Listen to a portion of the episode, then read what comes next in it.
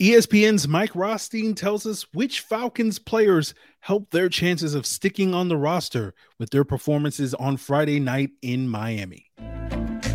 You are Locked On Falcons, your daily Atlanta Falcons podcast. Part of the Locked On Podcast Network, your team every day.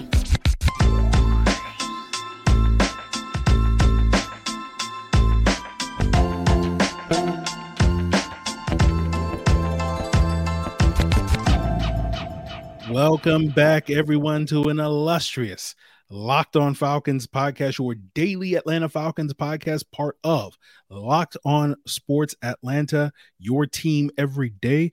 And if you don't know me, I am, of course, your very humble host, Aaron Freeman, been covering the Falcons for many years, formerly at falcfans.com, RIP. You may also know me as Sirius Black. You may also know me as Mr. Drew. My friends call me Negative Nancy, but you can call me Mr. Drew. But you can become one of my friends by making this illustrious podcast your first listen each and every day. You know, become an everydayer by subscribing and following for free on YouTube or wherever you listen to podcasts. So today's episode will be joined by ESPN's Mike Rothstein to break down his thoughts on the Falcons preseason matchup last Friday against the Miami Dolphins, who sort of helped themselves make the roster. And as a heads up, Mike and I recorded this Sunday morning before Falcons practice. And at that point in time, we didn't know that Mykal Walker had been waived by the team. And I'll come back at the end of today's episode and give my thoughts on that move, as well as the signing of linebacker Frank Ginda. But without further ado, let's jump into that conversation with Mykal Rothstein of ESPN right now. All right, everyone, we are back with another illustrious guest. He is none other than Mike Rothstein of ESPN. Mike is here to tell us about his thoughts on the Falcons' first preseason action against the Miami Dolphins, some of the things that we learned. Mike, welcome back to the show. Oh, thank you. I feel like it's been so long. I was saying before the show, you have an entire new studio and a new backdrop from the last time I was here. Well, I just moved my chair slightly. Like, hey, but that's all it takes. Like, that's what they say, Aaron. Like, you know, if you've lived in a place long enough, you have to mix things up and move things around slightly, and it gives it a new aesthetic. So I applaud your ability to find a new aesthetic. I appreciate that. So, Mike, you know, people are tired of hearing my constant opinion on this podcast on what is the value of preseason games. Let's get your opinion on that. You know, what did we learn about the Falcons on Friday night? Well, I mean, it really starts there, right? No, the honest answer is this. They played, what, three potential starters? I mean, D. Alford played a little bit in the slot, but really was getting more punt return reps, and they played him a little bit outside. And some of that was because I think Mike Hughes, you know, it seemed like he had gotten a little bit hurt. Didn't seem like it was anything serious based off what Arthur Smith said. But, you know, the second anyone got even a little bit of something in a preseason game, you're going to pull them. They did the same thing, it sounds like, with Frank Darby. We'll find out more today about both of those guys. So, you know, from a personnel standpoint, we didn't learn anything about the starters. We're not going to learn anything about the offense, more or less, because it's so vanilla, not game planned or schemed. But defensively, we actually learned a couple things, even with the backups in. And that is just the aggressive nature of which they're going to play.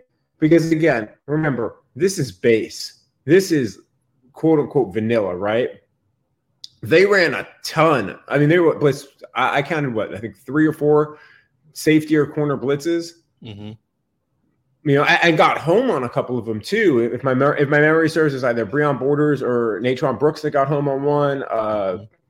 Chapman got home on another, I think. Like, so you're seeing that, and you're seeing that in the preseason after they played after they went 2 days against them with joint practices. That should tell you the fact that they're going to want to be aggressive defensively this year, and that they're going to blitz a lot more and send a lot more pressure than what we, I think, saw under Dean Pease. But that should not be a surprise to anybody, because if you've been listening to Ryan Nielsen, you've been listening to Arthur Smith, that's kind of what they've been saying without saying it for, honestly, a few months now. So I took that from it. I thought the depth looks pretty good. There were a couple guys who really stood out to me, Aaron, and they're guys who, in some cases, I still think are probably roster long shots, but you're going to pay a little bit closer attention to them, or I will the next 2 weeks. And then there are a couple other guys that, to me, have been roster bubble guys that might slowly be inching their way toward having a defined roster spot, potentially at the expense of a couple of other people. And I think there are a couple people who right now people think are roster locks that might not be, based off of what we saw and when they played the other night. Well, let's get into some of those players. I know in your post-game notes that you mentioned sort of three stars of the game: cornerback D. Alford, cornerback Breon Borders, safety DeMarco Hellams. You also had some honorable mentions for defensive tackle Albert Huggins, running back Godwin Igwebuke, and quarterback Logan Woodside. Are those some of the players that you're referring to? That are sort of very much so. Other players.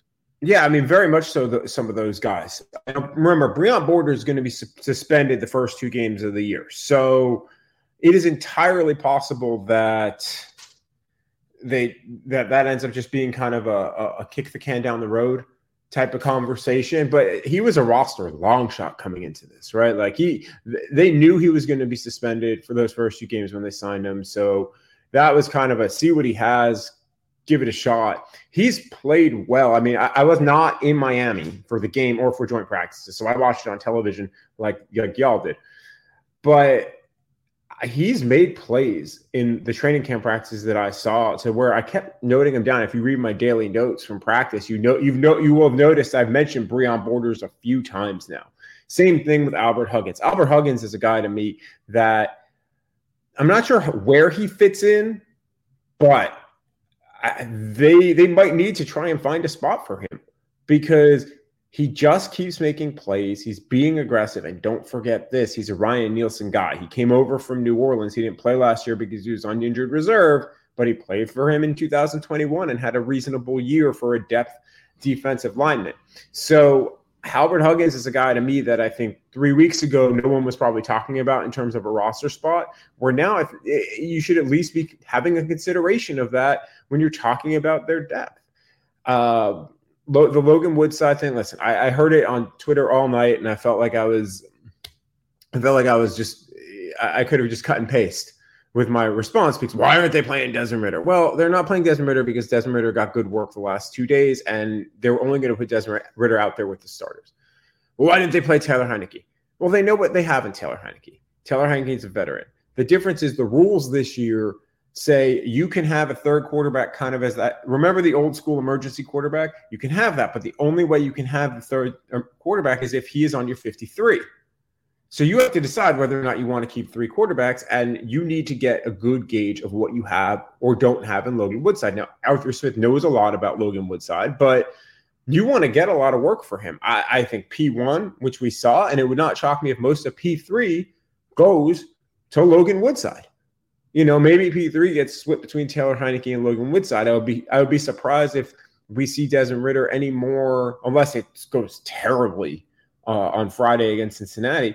I would be surprised if we see him any more than P2, frankly. Nor should we. Desmond Ritter gets hurt, you're in trouble, right? Same with a lot of other guys. So I thought Logan Woodside played well. I don't know if that answer comes yet. That answer might come, honestly, because of other roster spots and injuries there, Aaron. So those guys. D. Alford, I think everybody's in agreement. He's got a roster spot. The question is whether or not he's their punt returner too. And you got to wonder now if that's the case. And frankly, if you're the Falcons, you want D. Alford to win that job. Because if D. Alford wins that job, that opens up roster construction for you with that 53rd spot. So like an Albert Huggins, D. Alford wins that. Like, this is how you have to think, right? D. Alford wins that job as a punt returner. And let's just say, for argument's sake, Mike Hughes is kind of the guy you feel comfortable as a number two punt returner there in an emergency situation. Obviously, they could put Bijan back there in an emergency situation and say D. Alford got hurt. Well, okay. Well, what does that mean? Now you don't have to worry about carrying a guy who's solely a punt returner, especially since Cordero is your kick returner. then that opens things up. Well, what do you want to do? You want to keep an extra defensive lineman, keep an extra offensive lineman, keep a different receiver whose skills are not necessarily as a returner. Godwin, who you mentioned, that's a really interesting question if they want to keep an extra running back. And also it goes to he has kick return skills. So if you want to make sure you have a backup for Cordero, and listen, Cordero's a fun player when he's healthy, but we've seen the last 2 years, you can't necessarily count on him for 17 games. And his backup is out for the year in Avery Williams, so you need to figure out who your backup kick returner is. And that might be Godwin. That might be Godwin. And Godwin's got some speed, man. I'll tell you. You saw it in the game, but you see it in practices too. So those were some of the guys that, like I said, I think are really you're having conversations about now, where some of them I don't think you were having conversations about necessarily all that long ago. And as far as Hellams goes, that's an interesting conversation because a lot of people think, and you know this, draft pick equals roster spot. That is not true. Like some places it is, but when you're talking about a 7th round pick, that's not true at all because the investment is minimal other than a draft pick, right? And anything 5th, 6th, or 7th round, those are dart throws, y'all. Like that. That's what it always is. But DeMarco Hellams has proven himself. I think he's played really well. To me, he's in a 4th safety competition with Micah Abernathy. And then also he's in a special teams competition with a whole boatload of guys for probably 1 or 2 spots there. So if he can play well enough on defense and then show some special teams work and some special teams value, and he got first team special teams work in this game, now not full first team because some of those first teamers that we know, like a Kadarius Hodge, didn't play, that could really help him get to a roster spot. Okay.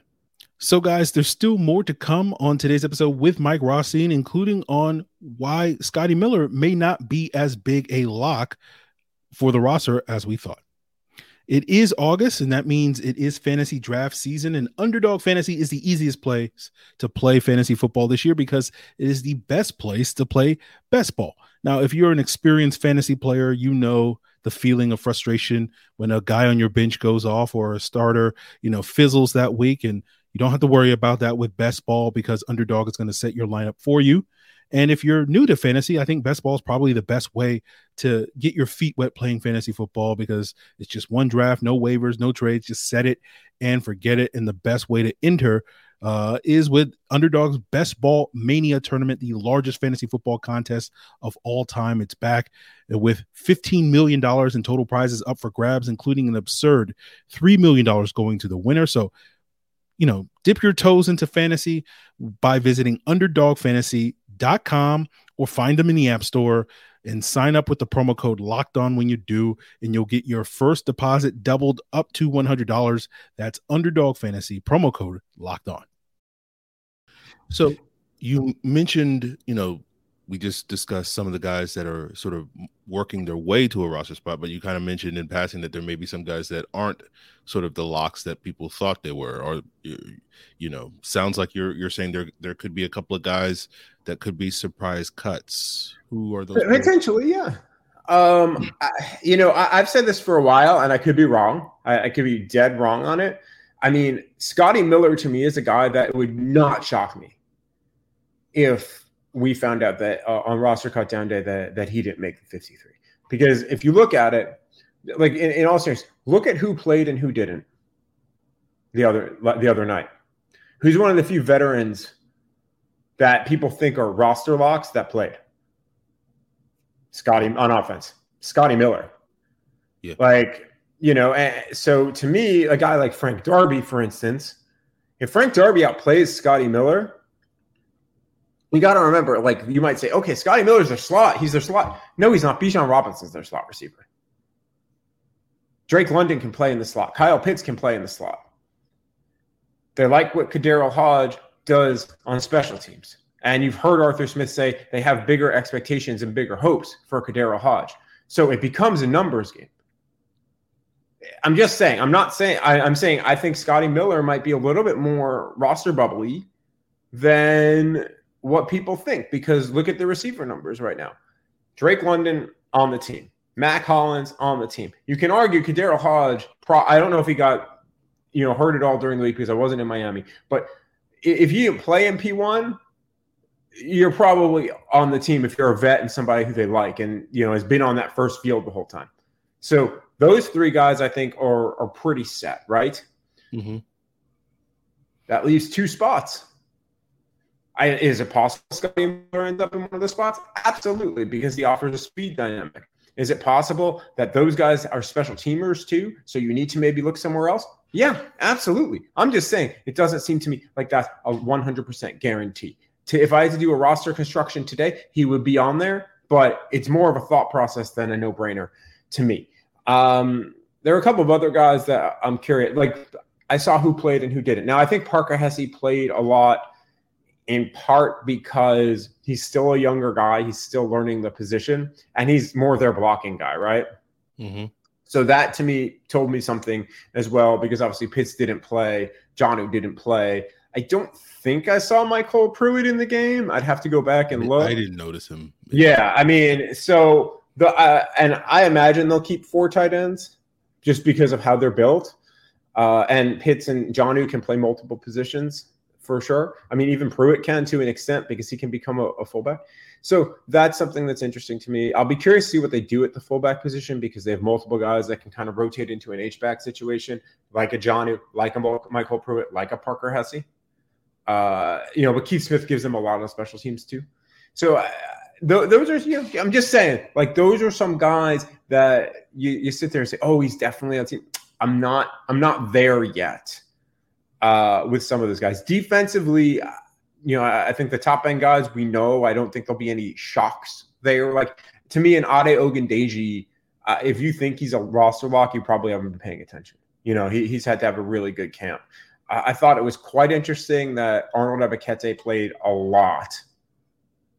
Now, they're not going. I can't see them moving on from him, but it was striking to me that he played a lot. Now, some of that might have been a numbers game because they are kind of thin at edge, and they're thin, frankly, at middle at linebacker as a whole. I think they're kind of thin at, right, Aaron? Like, I mean, inside linebacker for sure.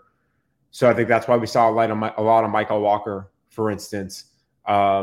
But those two spots, they're a little thin, and they probably want to get some of those guys some work in the defense. But again, that's what I was looking at in a game when we know that a lot of starters didn't play, or projected starters didn't play. Who played a lot stood out to me that they need to get a longer look at them. Okay.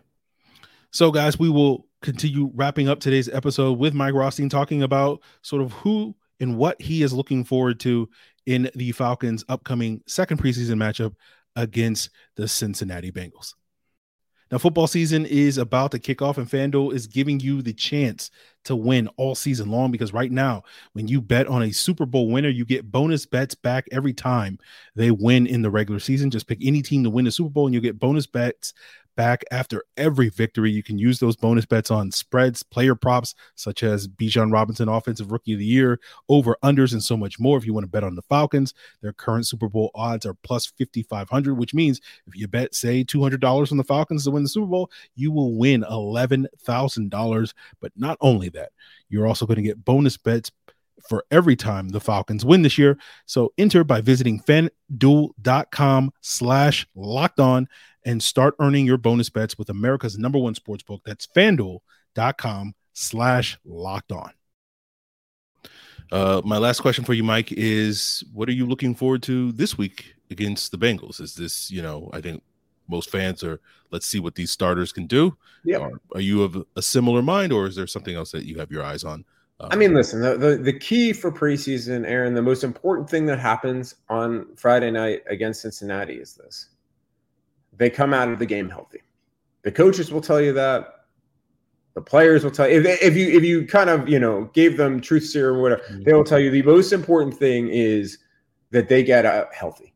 Because – and then every team that I say it, and I think I've said it last year on your podcast. I think I said it the year before on your podcast. The most important thing of preseason is that you get to week one with your 22, your starting 22, still your starting 22. And that's, I mean, and already we've got questions with the Falcons with Jeff Okuda and when he'll be back. But they have Trey Flowers, and Trey Flowers, I think, has held up okay so far in that spot. But, you know, they're one injury away now at corner from there are some major questions then. So, first is health. Second is I'm curious to see how Desmond Ritter handles things as the full-time starter with the number ones. I'll be curious to see how much, if at all, Kyle Pitts plays, although the way Arthur Smith has talked, it sounds like they will get him some preseason work at some point, so I imagine that will be Friday. I'm curious to see what the first teamers look like. I'm more curious than anything else to see what the rotations are beyond it. Because, again, we know who the starters are. We know what they're going to be. They're not going to be running all this exotic stuff. They're not going to run 90% of the stuff they're going to try to run in games because they don't want to tip off opponents, especially with what they're trying to do offensively this year. So I'm curious to see who's getting in maybe with the ones in that first unit. Like, do we see Clark Phillips push his way a little more, right? Do we see... What is that left tackle situation? Or not left tackle. We know who the left tackle is. Left guard. It's early Sunday morning, man. What does that left guard situation look like if Matt Hennessey is back? Like, has Matthew Bergeron done enough in the last week and a half to push that? Or does Matt Hennessey come back and get that shot again? Again, good problem to have if Bergeron has overtaken Hennessey, because I know I'm in the minority here, but Matt Hennessey can play a bit. You know, he really can. People forget that he was practicing and training as a center all the way up until they made him a left guard in the middle of last year. So that's a good problem to have if you're them. What does a punt returner, does D. Alford now kind of solidify that as a punt returner? And do some guys that maybe we're not expecting, as I said, get some work with the first unit and rotate in with the first unit? Like, does a job – like – who's that fourth and fifth receiver? Going to that Scotty Miller question, right? Who's that fourth and fifth receiver and sixth receiver that's getting work with the starters on Friday? Mm-hmm. Is there somebody we don't expect to see that's getting work in there with that group? Because that means they want to get a good look at him in terms of how he would fit in with their unit that they would be using on game days when it matters. Okay. Well, Mike, I think you did an excellent job giving us some food for thought all week long that I'm sure I will be exploring on this podcast. Oh man. So all right. So is this how it works? I say things, and then instead of us getting into a conversation, then you just tear me apart where I can't defend myself. No. I come on this podcast and I say, Mike Rothstein said this, and it's Mike Rothstein's opinion rather than my opinion. So you can't come at me for that opinion. You just but it's conversation, man. It's good. I do a lot of radio for ESPN. I'm a fill-in host on ESPN Radio. You can hear me actually most of this coming week on ESPN Radio in varying time slots, including with Harry Douglas. I think I'm on with Harry 12 to 3 on Thursday and Friday, but. It's good conversation, man. I like varying opinions, because that's the thing, is that too often with fan bases, people get groupthink, mm-hmm. and it becomes this hive mind, and that's just not the reality of stuff. And I think that's where it gets fan bases kind of in situations. Like, I mean, not to go down this road, but Jalen Mayfield, right? Okay. I think Jalen Mayfield's going to make this team. Mm-hmm. As a tackle. Now, there will be a segment, both you and I know, of this fan base that will lose their minds if Jalen Mayfield's on the 53-man mm-hmm. roster. Well, it's like, yeah, but Jalen Mayfield's playing his natural position now. He's looked okay, and he's not a starter. So take a deep breath and relax. Like, same thing that you didn't see the starters play. Like, I've been practicing Zen a lot. I've been trying to be more Zen, meditate more this year. I recommend that for others. Zen. It's just the preseason. Don't freak out. Don't flip out. Like, if you only see the starters for a quarter and a half, don't be like, why didn't they play the whole game? Like, people were like, it was good enough for Patrick Mahomes. Sure. But Patrick Mahomes played one or two series. I don't believe they had joint practices. Like, that's the other part of it, too. Be some people like, well, they had joint practice against the Jets, and then the starters played. Yeah, well, that was also the second preseason game, not the first. So anyway, sorry, rant over. But I'm just saying, it's just preseason, y'all. Like there's going to be things to be annoyed about, I'm sure. That's both Friday night and points during the season. But just remember, it's preseason. Take everything you see with the tiniest grain of salt. Teams that have been 4-0 in the preseason, like the Detroit Lions in 2008, they did not win a game the entire regular season. Teams that go winless in the preseason have also had success in the regular season. So did you cover that 08 Lions team? No, I did not. Okay. I avoided. I've been a purveyor of a lot of bad football, Aaron. I really have. I covered Notre Dame in the Charlie Weiss era. I covered 2 years of Rich Rodriguez and 2 years of Brady Hoke at Michigan, and then I covered the Lions for 8 years. And we were talking about this the other day. I have never covered. Now I've covered the NFL. This will be season 11, I think. And then I covered 8 years of college football. I have never covered a home playoff game. I've never covered a playoff win. I've never covered in the NFL a divisional champion. I have not covered a team that has had a winning record since the 2017 season. So it's your fault. What? Oh, I've covered some of the worst stretches of football for two of the most storied programs in college football. There are times I just sit there and I'm like, you know what, maybe I am the dark cloud of sadness or the wet blanket of reason. But, we'll see what happens this year with the Atlanta Falcons. I'm of the belief they're going to be pretty good, but we shall see. Okay. Well, if the people want to come for you with their pitchforks and the torches, where can they find the stuff? You can find me at Mike Rothstein on what I now call Twix, because Twitter and X, they can't figure it out, so we're just going to call it Twix. I'm trying to make it a thing, Aaron. I'm trying to make it a thing wherever I talk. So I'm at Mike Rothstein on Twix. I'm at Mike Rothstein on Threads. I'm at Mike Rothstein on Instagram. I have a TikTok account I don't use. That is also Mike Rothstein. I just follow Cordero Hodge and watch his funny videos on TikTok.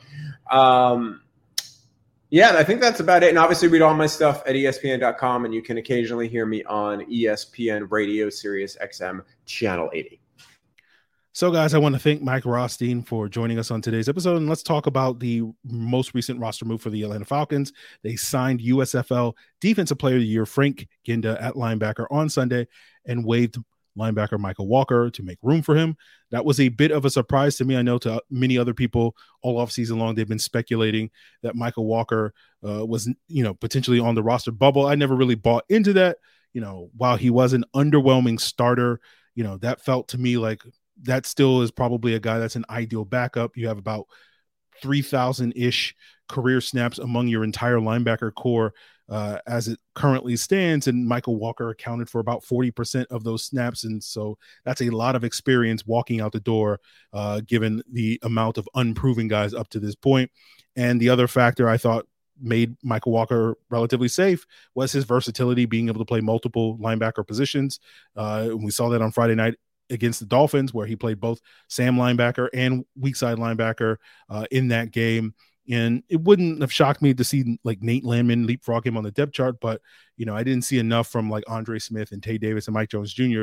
to in that Dolphins preseason game to make me think that Walker was on the bubble and those guys were going to bring a lot more to the table. But potentially maybe that's where Frank Ginda comes into the conversation. As I said, the reigning USFL Defensive Player of the Year. He's kind of bounced around the NFL as well as some of those lower leagues the last 5 years since being an undrafted free agent out of San Jose State back in 2018. He played in the AAF in 2019, the XFL in 2020. The last 2 years has been in the USFL. The last time he was in an NFL camp until today was with the New Orleans Saints back in 2019.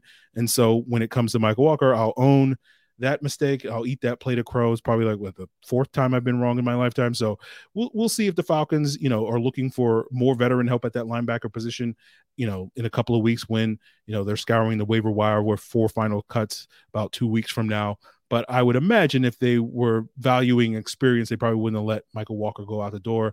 But them releasing him today does give him a better opportunity to catch on with another NFL team before those final cuts. And I would imagine that, if the Falcons will just kind of roll with the youth that they have. and trust in linebacker coach Frank Bush's ability to sort of develop those guys or get those guys ready to play if the need should arise later this season. So we'll see what's in store at that position, guys. Tomorrow's episode, we'll be joined by Adnan Ikic of the Falcoholic to talk more about this most recent preseason matchup and his thoughts on, you know, I guess the state of the Falcons roster, and maybe get more into the Mykal Walker decision, as well as other topics. So continue to make us your first listen. For your second listen today, why not check out the Locked On NFL podcast, where you can get the lowdown on all the first game action for all 31 other NFL teams in addition to the Atlanta Falcons. And, of course, you can find Locked On NFL on the Locked On Podcast Network, your team every day.